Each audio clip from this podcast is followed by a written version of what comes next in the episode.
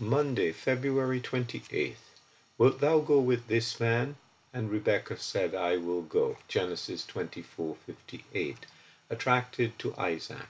Genesis 24 tells us the wonderful story of how a wife was obtained for Isaac.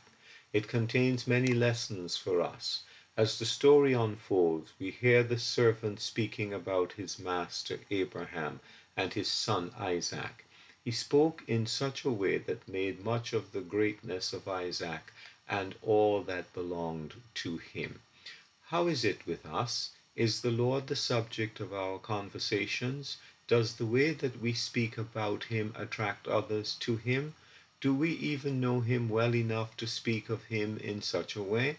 Rebekah heard all these things, and her heart was drawn out to the one of whom the servant spoke so much so that when she is asked if she is ready to go, rather than staying an additional 10 days with her family, she declared her readiness to go to meet her husband without further delay. What a wonderful answer! It reminds us of the words of the Lord to his disciples and us. He that loveth father or mother more than me is not worthy of me. Matthew 10:37. She realized that the future which lay before her as Isaac's wife could not be compared with what would otherwise have been her life. A village girl whose job was to go to the well to get water for the family.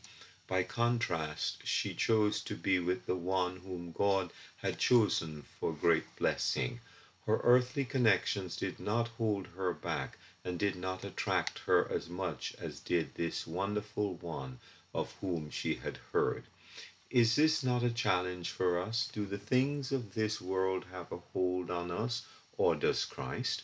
Is there any comparison between what the world has to offer and what has been prepared for us for all eternity, to be forever with the Lord in the Father's house?